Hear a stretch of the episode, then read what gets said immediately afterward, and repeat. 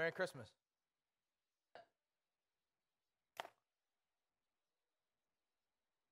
I feel really sad right now. Merry Christmas. I know some of you guys have been doing Christmas since like November 1st, but it's official. Today is the first day of Advent. Um, Advent is the season of preparation for Jesus' birth, for, for Christmas Day. Um, in the church calendar, there are two major seasons of preparation, followed by um, a major event where we remember a major event in Jesus' life. Um, Advent is the season of preparation for Easter Day, and I would encourage you a couple things um, to think. Begin thinking now about how you, your family, might develop new traditions and habits around Advent that run sort of parallel with, with what the world calls Christmas. Um, and this is in my family, I definitely don't want to discourage things like lights and trees and Santa, sort of.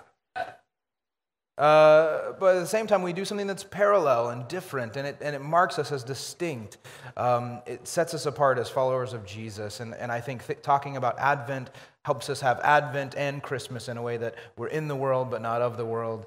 Um, uh, we'll talk a little bit about the Jesse tree later. I'd encourage you to do that. Also, there will be some uh, CTK Institute articles you can be looking forward to that will help you think about um, what Advent is and how you and your family can um, practice different things during Advent to set you apart as Christians. Um, so, last week we began our study in the book of Luke um, with the preamble to his book.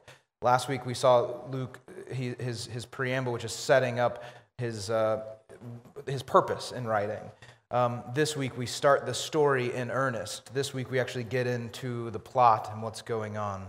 Um, and like every good story, this story begins with the birth of the hero's cousin, where you would obviously start. In our passage today, we have two birth announcements John and Jesus. So I want us to read the whole text together, but before we do that, I want you to consider that the Bible is like a piece of orchestral music that God has written and God is conducting. In these stories, we see that, that there are themes and motifs that have been familiar to us, especially those of us who were here during the Genesis series. That there are these melody lines that in this passage we will see them building to a kind of climax and not only do we understand this passage because we've been hearing these melody lines and motifs all through, but hearing its climax then informs how we can go back and listen to the lines again. We can see how they're all brought together in, in Jesus. So, with that sort of metaphor in mind, uh, I'm going to read this whole passage today. Um, these two birth announcements, Jesus and John. Let's read together. In the days of Herod, king of Judah, there was a priest named Zachariah of the division of Abijah. And he had a wife from the daughters of Aaron, and her name was Elizabeth.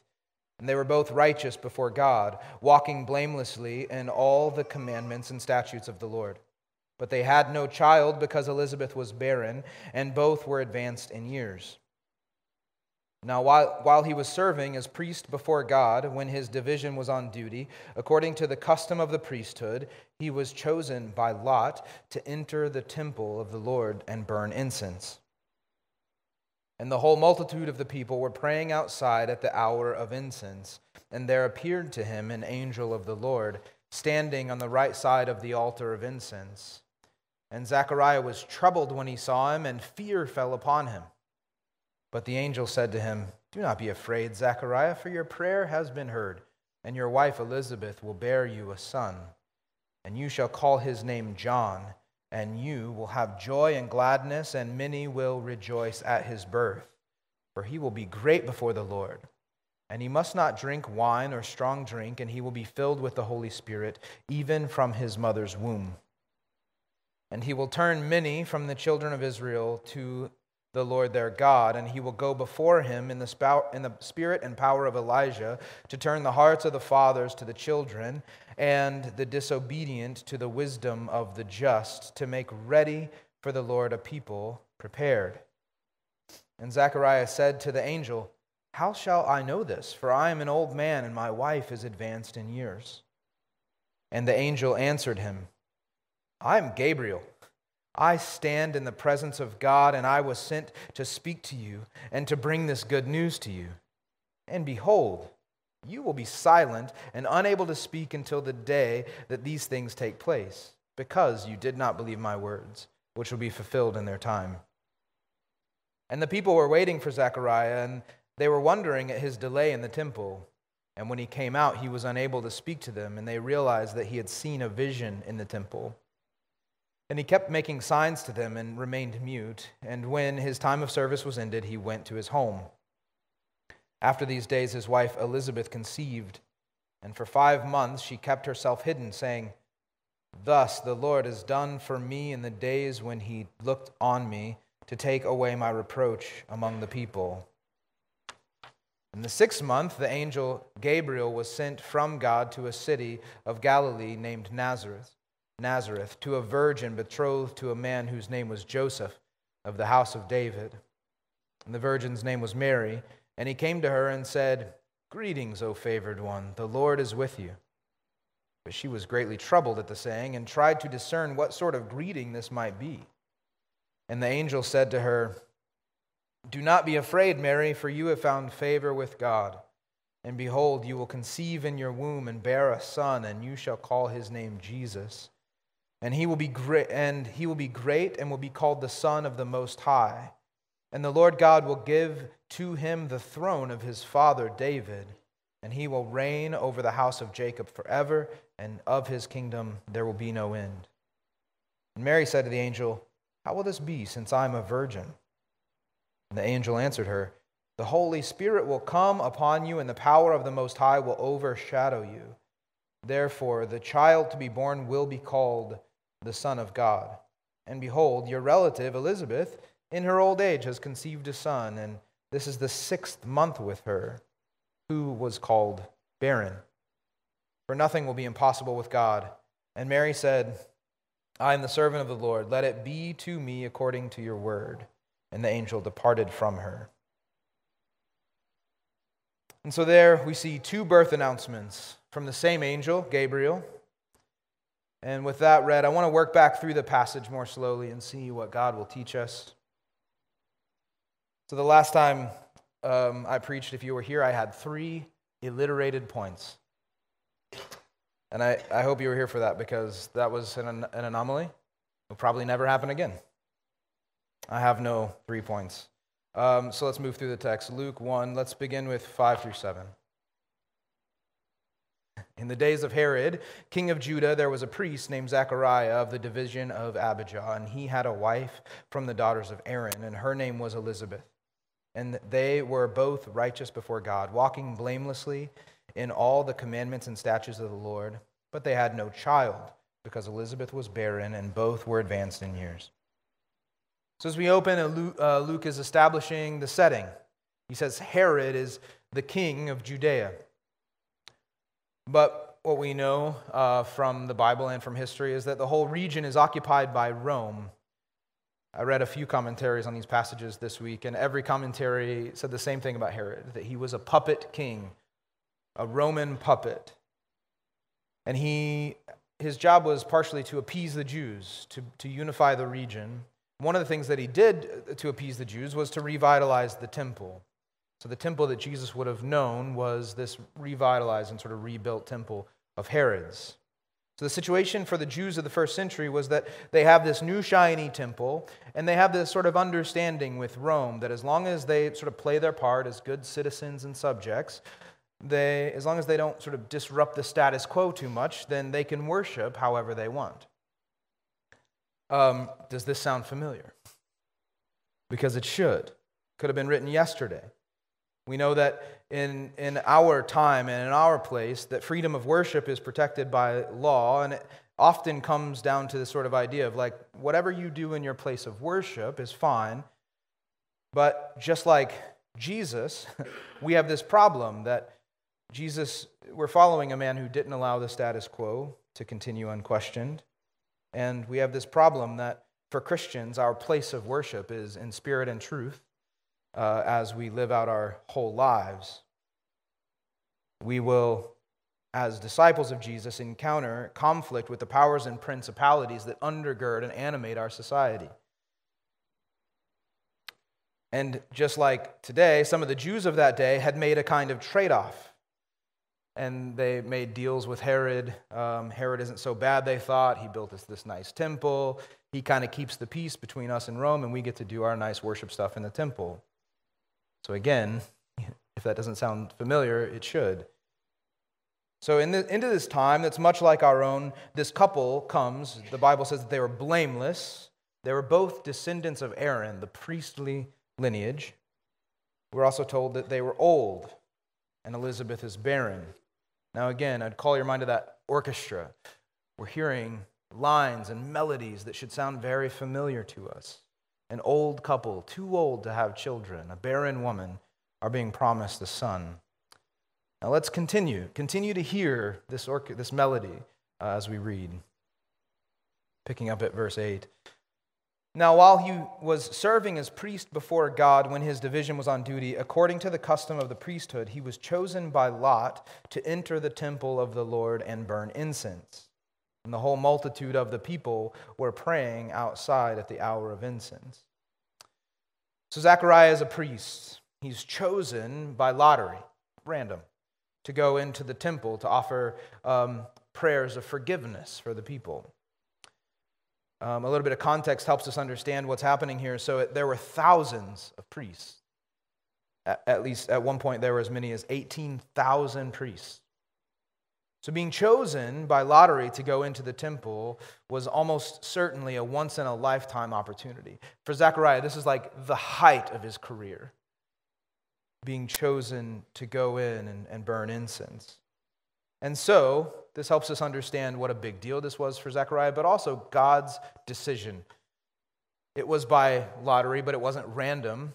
God's sovereign will had decided today Zechariah will come into the temple.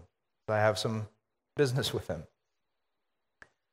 And then we come into the temple, we see that Zechariah's, uh, I just imagine it, he turns to light the incense and he's like, ah! Ugh angel. he wasn't expecting that. And he's terrified. We understand why he's terrified. Um, angels are sometimes painted or sculpted as, like, I don't know, sometimes fat little babies, sometimes uh, nice, winged, uh, lovely creatures. Gabriel, uh, we know from the book of Daniel, is a warrior. He's described as a man. So Zacharias turns, and I just I imagine Dwayne Johnson that's just where my mind goes. just like oh, towering warrior figure before him. He's terrified. And then Gabriel says, Do not be afraid, Zechariah, which is what angels typically say when people are afraid of them. For your prayer has been heard, and your wife Elizabeth will bear you a son, and you shall call his name John. And you will have joy and gladness, and many will rejoice at his birth for he will be great before the Lord. And he must not drink wine or strong drink, and he will be filled with the Holy Spirit, even from his mother's womb. And he will turn away, and, and he will turn many of the children of Israel to the Lord their God. And he will go before him in the spirit and power of Elijah to turn the hearts of the fathers to the children, and the disobedient to the wisdom of the just, to make ready for the Lord a people prepared. All right. I want to stop at this passage and have a little bit of a longer observation. Now, what we see here is that Jesus is fulfilling the law and the prophets. We saw last week in the preamble to the book that Luke is writing a, an orderly account. This doesn't mean, as Michael told us, just the facts. In our modern sort of prejudice, it sounds like this is a bad thing, that he's ordering his account to teach us something, not just sort of uh, blunt, bold fact. But it isn't a bad thing. Luke has ordered the story in such a way to highlight what he wants us to see in Jesus' life and in his teachings. And at least one of the things that he has done to order his gospel uh, in, a way, in a way to emphasize that Jesus is fulfilling all that was written in the law and the prophets, that Jesus is filling up what was written about him in the Old Testament. And Luke is explicit about what he's doing. This isn't like some secret hidden thing that we have to decode. And this is why he starts with John and not with Jesus. So I want us to look at the Old Testament, um, how in English, as our Old Testament is ordered, it ends with the book of Malachi. Now, this isn't necessarily how Luke would have known the end of the Old Testament. The minor prophets would have been on uh, a scroll, and there were different orderings. But in our Bibles, it ends with Malachi. I want us to see uh, what Malachi tells us about the Messiah, the long awaited King of Israel. Uh, let's begin by looking at Malachi 3, starting verse 1.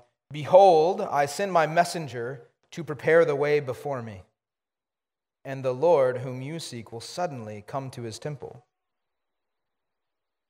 The messenger of the covenant in whom you delight, behold, he is coming, says the Lord of hosts. But who can endure the day of his coming, and who can stand when he appears? For he is like a refiner's fire and like fuller's soap. He will sit at he will sit as a refiner and purifier of silver, and he will purify the sons of Levi and refine them like gold and silver, till they pre- present right offerings to the Lord. Then the offering of Judah and Jerusalem will be pre- pleasing to the Lord, as in the days of old and as in former years. Then I will draw near to you for judgment. I will be a swift witness against the sorcerers, against the adulterers, against those who swear falsely, against those who op- oppress the hiring in his wages, the widow and the orphan, against those who thrust aside the sojourner and do not fear me, says the Lord of hosts. My text different from uh, what's up there? Are we good? Sorry about that. So, in this passage, Luke is reminding us that one will come before the Messiah, another one will prepare the way. He says he will be like a purifying fire. He says he'll be like soap for the nation of Israel. What a wonderful image. Let's look at the very final verses of Malachi. This is chapter 4, verses 5 and 6. So, again, in our English Bibles, this is the very last thing in the Old Testament says, Behold, I will send you Elijah the prophet before the great and terrible day of the Lord comes, and he will turn the hearts of the fathers to their children, and the hearts of the children to their fathers, lest I come and smite the land with a curse. And then, 400 years of silence. These are the final words, again, in our, in our English Old Testament. And then there's nothing.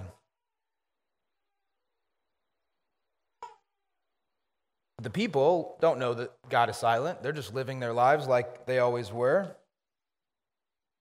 But Luke shows us by picking right up where Malachi left off that all of the history that had been going on. Remember, the temple had been rebuilt. Every other rebuilding of the temple finds a place in the Word of God. This temple doesn't. God doesn't make it a part of his history. He picks up with a barren woman having a child. By picking up where Malachi left off, Luke is writing sacred history, showing us that there's been 400 years of silence. And into the silence comes John.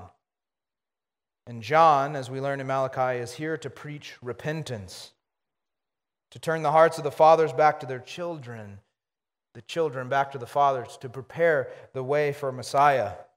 The king is coming. Now, Luke has weaved all sorts of Old Testament references in these passages. Zachariah and Elizabeth are another example. A couple too old to have children, a woman who's been barren her whole life, being promised a baby. So the obvious parallel is Abraham and Sarah. But as I was thinking about it, the parallels with Hannah, the mother of Samuel, are more interesting. Hannah was barren, and she felt the disgrace of it, just like Elizabeth. She was so distraught as she went to the temple to pray, Eli thought she was drunk. And Hannah, like Sarah and like Rebecca before her, had husbands with wives who had borne them children. And so she felt the anxiety and the disgrace. And in her case, uh, um, a wife, her husband's wife, would mock her. This theme is all throughout the Old Testament. To see it here in Luke shows us this pattern that God is again working. Again, it's the melody line that's taken up again. But if we can continue to think about the parallels to Hannah, we see that when Hannah gives birth to Samuel, Samuel is the prophet who comes before and anoints the king David. And by the way, there's another king on the throne, Saul, right? When David, when, when David is anointed king, there is a king already on the throne. And here, um, John is the prophet who comes before David's son, Jesus. John is the one who anoints Jesus and, and sort of signals that he is the Messiah in his baptism. The parallels are really striking. And there is a king who is not God's chosen on the throne Herod, who wants to be the king of the Jews, but Jesus is the true king. So the parallels between the Old Testament and these passages are super cool, right? Very interesting. But it's not just trivia. This isn't just sort of neat textual parallels. We, we see in these passages what it means that the Messiah has come. We learn by looking at the Old Testament what it means that Jesus is the Messiah. I want us to see this in, uh, Paul says in Romans 15 that the gospel of Jesus was in keeping with the scripture. And by the scripture, he means the Old Testament. Hear this from Romans 15. It says, Now I want to make clear to you, brothers and sisters, the gospel I preached to you, which you received on which you have taken your stand, and by which you are being saved, if you hold to the message I preached to you, unless you believed in vain. For I passed on to you as most important what I also received that Christ died for our sins according to the Scriptures, that he was buried, that he was raised on the third day according to the Scriptures. So, what do we mean when we say gospel? In this passage, Paul is saying that the gospel of Jesus is of primary importance. It's the very thing that we stand on the gospel of Jesus. But also notice that he says that Christ died for our sins according to Scripture. He was buried and raised according to Scripture. So I want to propose to you this. This is the gospel of Jesus that Jesus is Israel's long awaited Messiah. And in him, all the promises of God are fulfilled. So he died for our sins, as Isaiah said in Isaiah 53. He was crucified, like David said in Psalm 23. All that he did is fulfilling what the scripture said about him. And we'll come back to this idea in a bit when we look at uh, Gabriel's message to Mary. But I want to continue now looking through the passage. Um, as we come back to the passage, Zechariah uh, wonders to Gabriel how his message could be true. I love Gabriel's response. Let's read it. and the angel answered him, I am Gabriel. I wish we just would stop there. Uh, I stand in the presence of God, and I was sent to speak to you and to bring you this good news. It's like he's saying, How can you believe it? Like, I'm an angel. and behold, you will be silent and unable to speak until the day that these things take place, because you did not believe my words, which will be fulfilled in their time. So Zechariah will be mute until John's birth. And then he, he comes out of the temple, and the people are, are waiting for him. He's taking a bit long. And he should have come out and pronounced the priestly blessing over him. We uh, say this sometimes in our liturgy, in our benediction. We'll say it today. The Lord bless you and keep you, make his face shine upon you and be gracious to you. The Lord lift up his countenance to you and give you peace. And they're expecting this, you know, what we do here. It'd be like if we got to the end of the service and I was just like,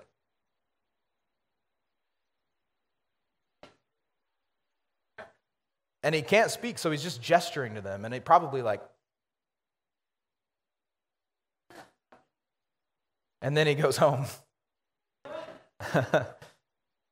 All right, so let's keep reading. After, those day, after these days, his wife Elizabeth conceived, and for five months she kept herself hidden, saying, Thus the Lord has done for me in my days when he looked upon me, to take away my reproach among the people.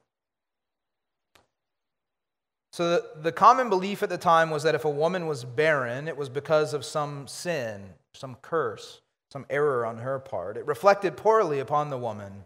And Elizabeth felt this. She felt looked down upon, she felt the reproach of others. So, to become pregnant is to have her reproach removed. And so there are two things that we can notice about this. First is that the people who thought her barrenness was the result of sin or error were wrong. I mean, the Bible tells us that she was blameless and righteous. And yet she suffers. She suffers the disappointment of barrenness, and she suffers the reproach of others. In John 9, Jesus tells us that we should not assume that sickness or suffering is caused by our sin, personal sin. Read this As he passed by, Jesus passed by, he saw a man blind from birth. And his disciples asked him, Rabbi, who sinned, that this man or his parents, that he was born blind? Jesus answered, It was not, this, it was not that this man sinned or his parents, but that the works of God might be displayed in him. And then Jesus uh, spat in some mud, rubbed it in his eyes, and healed the man. So we do know that sin is the result of sin in the world. The world is fallen and in a sinful and broken state, and there is sin, sickness because of that. There is disappointment because of that, and there is barrenness. But Jesus also tells us that the rain falls and the sun shines on the just and the unjust.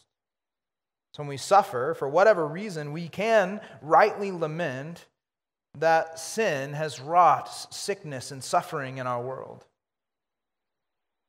But we should not make a kind of universal statement that sickness and suffering, um, sorry, before I say that, but we, so as much as we lament that, it does not translate to this idea that if there is sickness or disappointment or setback, that we can point to a personal sin that has caused it. At the same time, we shouldn't make a, a kind of universal statement that sickness and suffering doesn't come from sin. It is possible that, and, and even likely, that sin in your life will lead to pain of all kinds. And so, as we suffer, it can expose our idols, our selfishness, and it is good that we would allow suffering to drive us to repentance and to faith. So, as we think about how this applies to us in our lives, we know that all of us will suffer. I can tell you something about you. You will suffer disappointment and loss.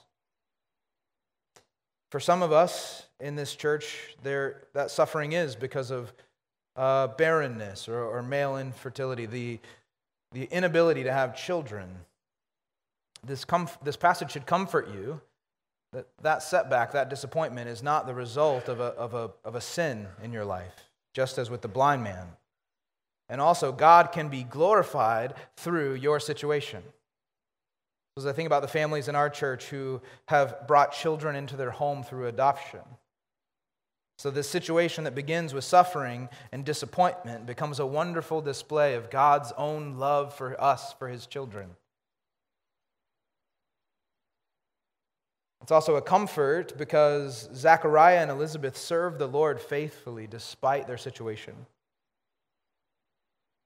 So we will all suffer. We will be sick and lose loved ones to death. So we aren't told how Elizabeth suffered. We aren't told the sort of ignorant or mean comments that she would have endured over the years or the nights that she cried herself to sleep. But we are told that she was righteous and blameless.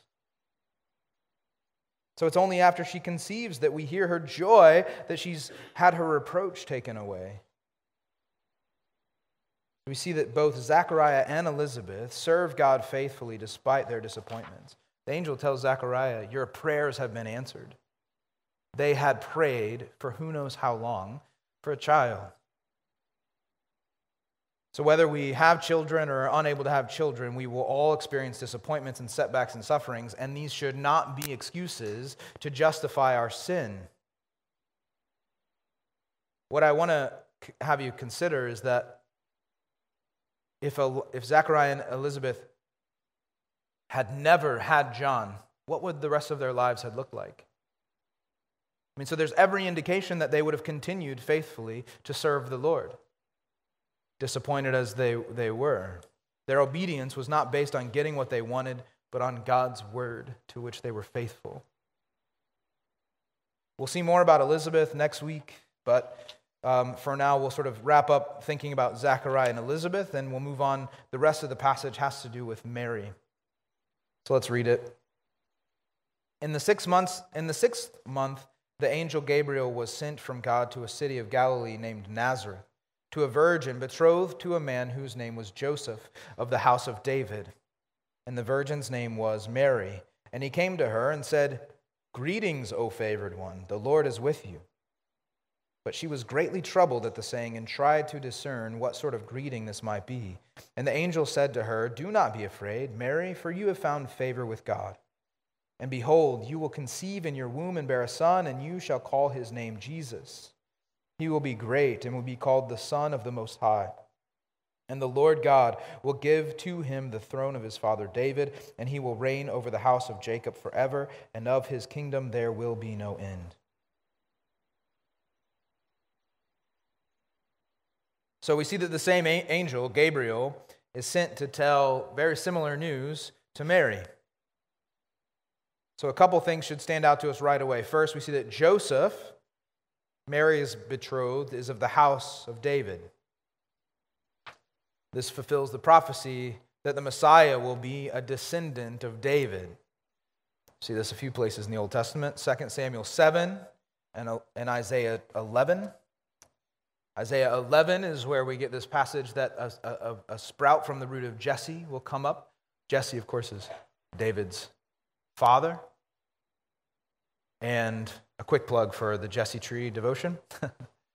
um, we will have those books for you um, in the back. And I would encourage you, if you have children, please take one. If you don't have children, um, you know, I don't know if we have enough for everybody, but it's online.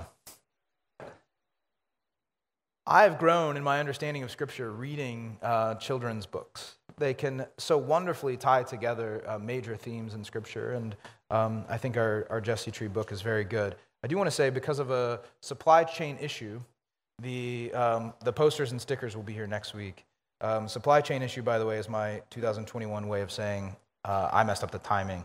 And, uh, but you're all used to hearing supply chain issue at this point, so I'll just go with that. Uh, but it is a wonderful resource to think about how all Scripture is pointing us and leading us to Christ. Please consider uh, using that. So that's the first thing is that Jesus is of the line of David through Joseph. Um, I did have a professor, by the way, who debated me about that, that, that because he wasn't his earthly father, he, it doesn't count or something. But the Bible's content to say Joseph is from the house of David. Secondly, we see that Mary is a virgin. And again, this fulfills prophecy. The prophet Isaiah uh, in 714 wrote, Therefore, the Lord himself will give you a sign.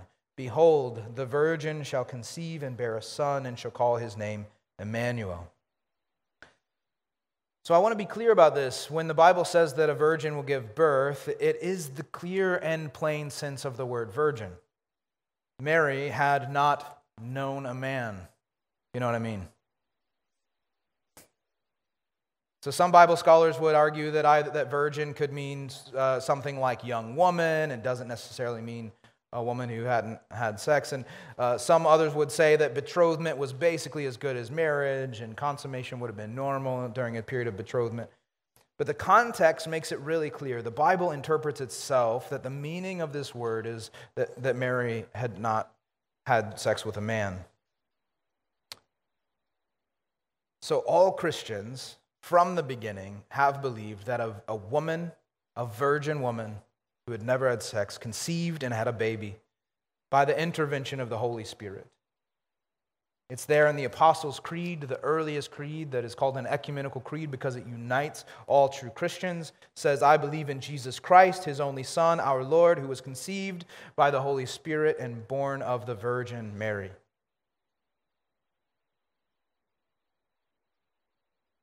As we move on in verse 32, Luke writes that he will be called the Son of the Most High. This fulfills again another Old Testament prophecy. 2 Samuel 7 says, I will be a father to him, and he shall be a son to me.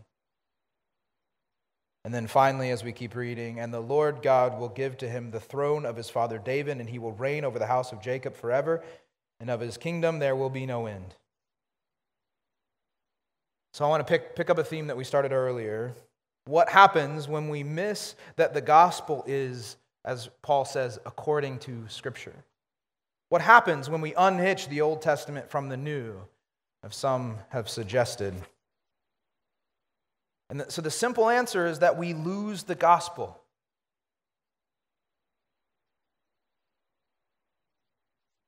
Our Christ loses its Messiah.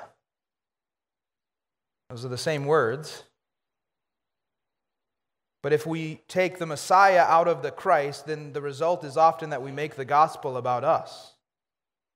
We make the gospel about getting our souls saved, and we miss the political and economic meaning of gospel. So we would say, Jesus saves our souls. Isn't that really nice? But then if a Christian starts talking about paying fair wages, we're likely to hear, uh, well, let's not get political. We should leave that up to the, econo- the, the economists. But this is not so for a Jew who's waiting for the Messiah, and we see it right there in Malachi 3. He tells us what will happen when Messiah comes, and one of those things is that he will judge those who don't pay fair wages. He will be swift, the Bible says, against those who oppress immigrants and widows and orphans. So if we take Messiah out of the Christ, we'll be happy to know that we're going to go to heaven. But we might get frustrated if someone starts talking about people's private sexual behavior. Like, hang on, hang on now, let's just stick to the gospel. But it's right here in Malachi that he will judge the adulterer. So Jesus is the king who comes in the line of David, who will reign forever, who will judge the nations, and who will trample on his enemies. Malachi also says that he will judge those who swear falsely. So, this isn't about pointing the finger at anyone. We were all rebels against God. We have all broken his law. It is by grace that we have been saved, not by works. None of us can boast. And still, Jesus comes to judge. He has all authority to judge the nations. And those who oppress workers and widows and sojourners and orphans will be judged. The gospel is, at its very core, a political message. Herod is sitting on the throne. He thinks he's the king of the Jews. But Gabriel comes with this royal birth announcement. I assume that Mary had to feel somewhere underneath maybe her bewilderment and her joy that this announcement also meant conflict and difficulty. Just as with David being anointed king while Saul's on the throne, there can't be two kings. It's true of us today, too. There can't be two kings. Either you will serve one and hate the other or vice versa. So Mary, like Zechariah, questions the angel's announcement. He sa- uh, Mary says to the angel, How will this be since I'm a virgin? But, Ga- but Gabriel doesn't respond like he did with Zechariah. He doesn't make her mute, he just answers her question.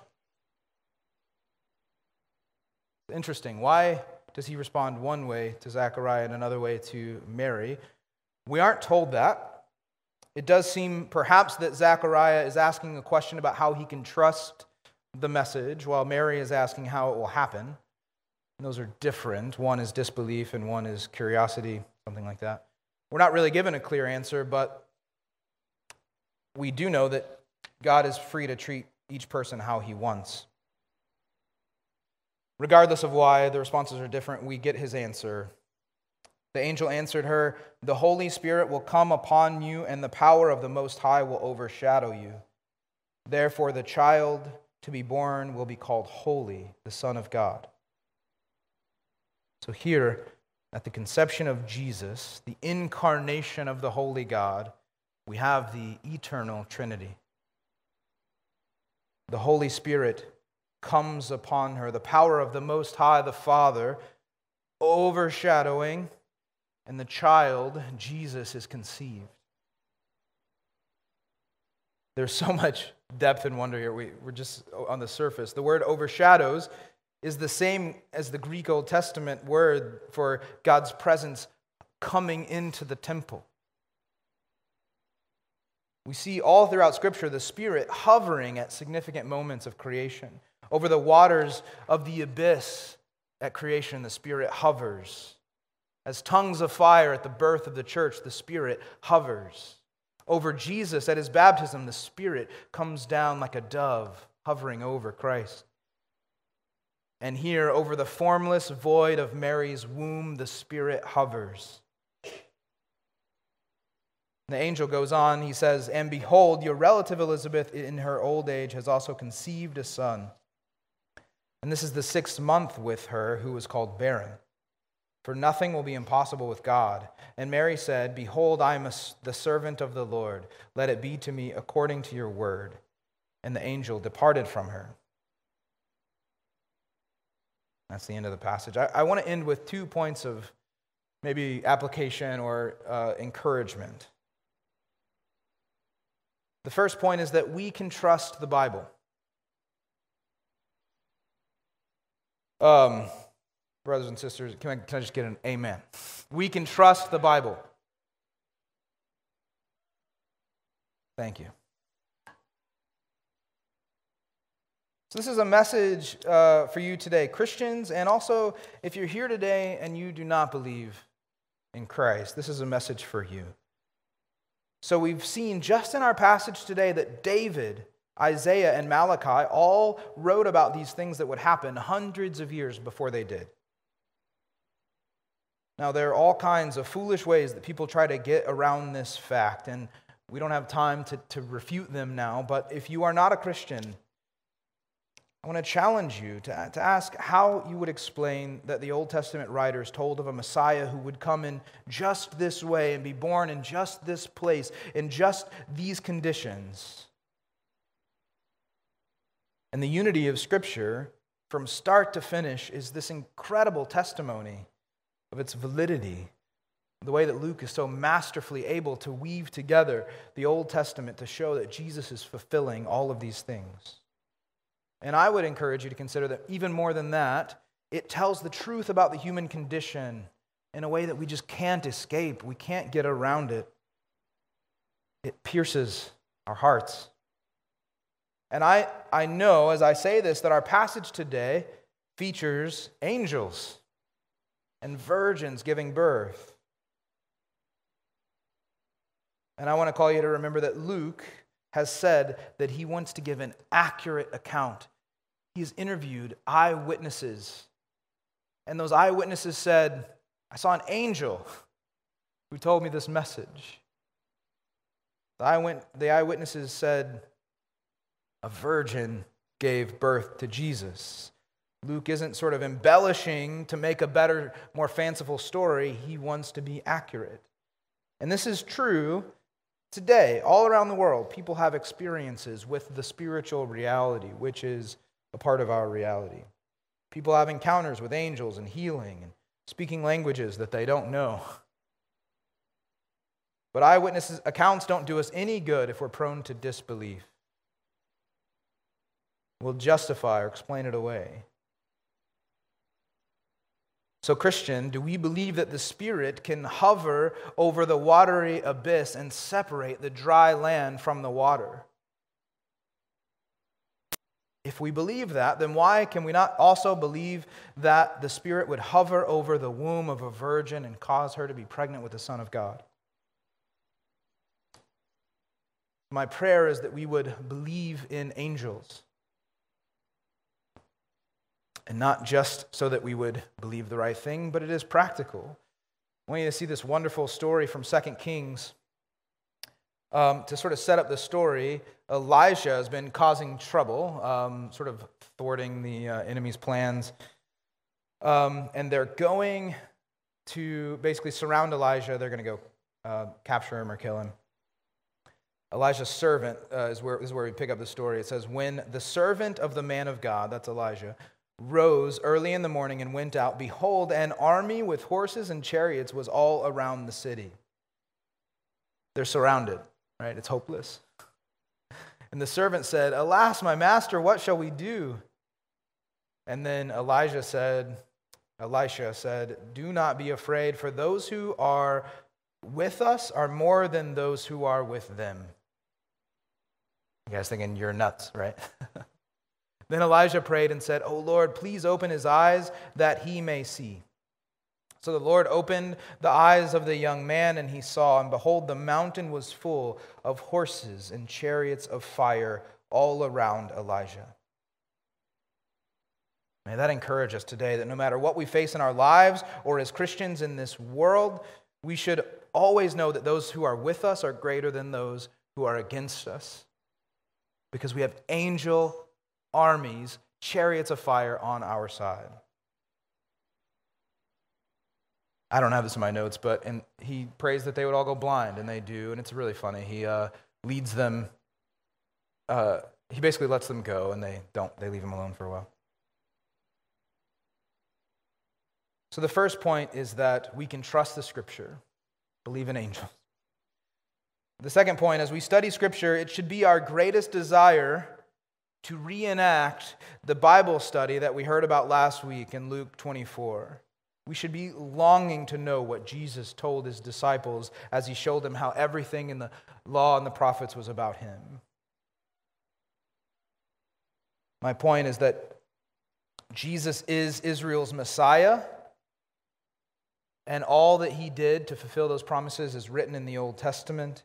We should be searching the scriptures, searching the Old Testament, and not to revive the law, which doesn't have the power to save us but to understand what Jesus filled up, what he fulfilled. What does it mean to us that Messiah has come?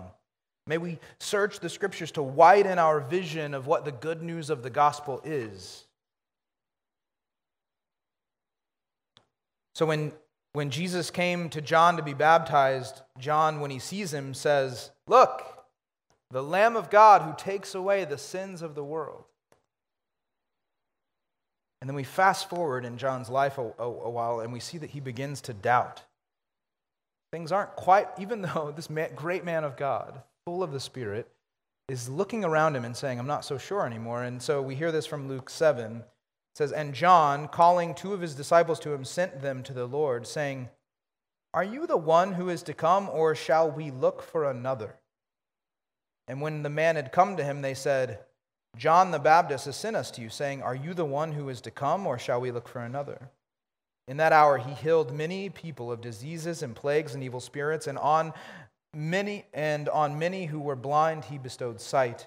And he answered them, Go and tell John what you have seen and heard.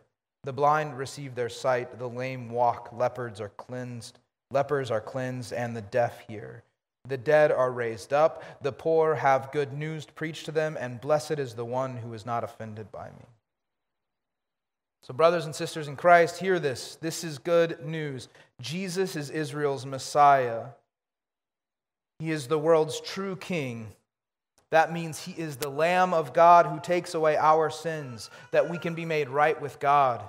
We can spend eternity dwelling with him, and we are not condemned in our sin. Amen?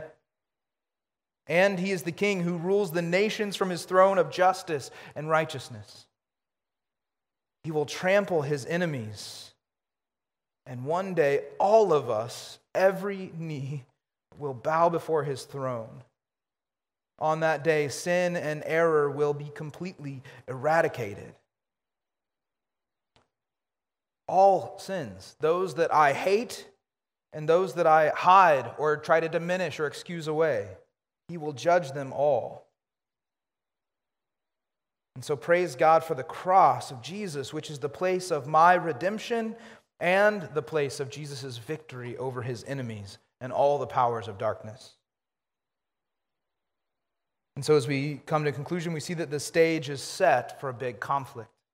Herod thinks he is the king. And after Herod, many more pretenders will follow him. But there can only be one king. Let's pray.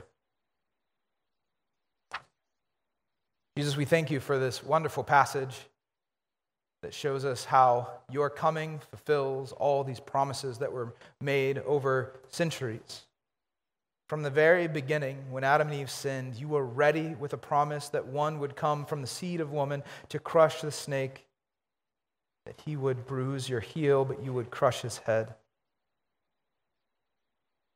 And we can follow the Bible with all, through all these promises to Abraham that you would make his family great and that kings would come from him and that all of the world would be blessed through him. God, the prophet Isaiah tells us so much about what it will mean when, when Messiah comes. God, we've seen in Malachi that one would come before to prepare the way. God, I do pray that you would turn our hearts to you. As much as we needed John to prepare the way for Jesus, we are longing for and waiting for you to come again. I pray that you would prepare our hearts. As we study your word, may we have a bigger and wider vision of gospel and what it means that you've come what it means that you have taken away the sins of the world and that you will finally enact justice, that you are the righteous one. Lord, increase our vision of your glory. Forgive us for the ways that we've wanted to privatize or diminish what gospel means. Expose our idols, Lord. And ultimately, we do know that you are coming with justice when you return that you will crush your enemies. The Bible tells us that death will be the final enemy to be destroyed. That as much as sin spread throughout the earth like a curse under which the whole earth labors, we will see it be eradicated as you return, bringing your new, renewed and new creation. May we increase our longing for that day. God, let us be honest that we all have sins that we cling to, that we don't want to get rid of. Forgive us for wanting to look to the sins of others and, and, and highlight those and diminish our own. May we long for the day when the sin in our own heart and the, the, the, the way it keeps a little root would be pulled out completely when we see your glory and we are made like you. Come and come quickly, Lord Jesus. Finally, we see that Jesus, you are the world's true king. That all authority that is legitimate on earth is just a, a, small representation and it is under your ultimate authority. That Rome only has the authority that's given to it by God. The United States has only the authority that's given to it by God, and our ultimate allegiance is to King Jesus. Forgive us for trusting in princes and in other powers for our sense of meaning or security. And forgive us for wanting to sit on the throne of our own lives. Jesus, may you be our only and true King that orders everything else. That we know we are your servants we are completely dependent on you for our peace, for our identity, for our meaning. May everything else just fall away. I pray as we continue in all that we do, as we come to the table, as we continue in worship, and as we fellowship together, may we be people who are shaped by the fact that you are our Messiah. May any pretending or pretense come down among us because you are the Christ who announces your coming to shepherds, who's incarnated in a, a Jewish, a young Jewish girl who has no nothing special that would draw her to you except that she found favor with you. May that good news shape all that we do, and may we truly love each other. May we be citizens of heaven, sons and daughters of God. We long for your kingdom to come, Lord. Help us taste it. Help us taste it in, in small bites now. And as we come to the table, may we taste the food of your kingdom. Thank you, Lord. I pray all these things in your name.